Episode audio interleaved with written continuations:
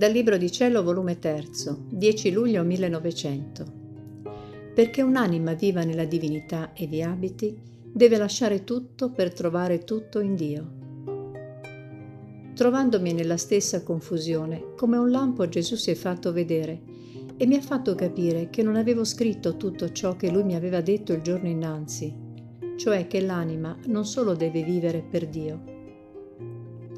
Onde il benedetto Gesù mi ha ripetuto la differenza che passa tra il vivere per Dio e il vivere in Dio, col dirmi: nel vivere per Dio l'anima può star soggetta alle turbazioni, alle amarezze, essere incostante e sentire il peso delle passioni, ammischiarsi nelle cose terrene.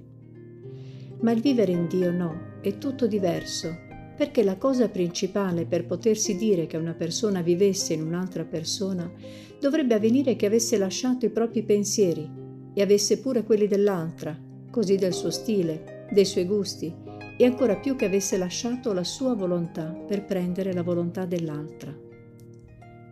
Così, perché un'anima viva nella divinità e vi abiti, deve lasciare tutto ciò che è suo, cioè spogliarsi di tutto, lasciare le proprie passioni, in una parola, lasciare tutto per trovare tutto in Dio.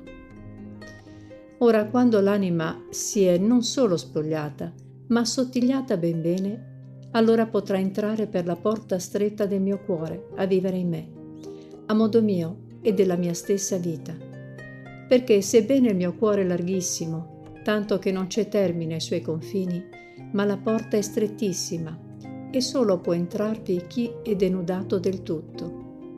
E questo con ragione, perché essendo io santissimo, non ammetterei giammai a vivere in me alcunché che fosse estraneo alla mia santità.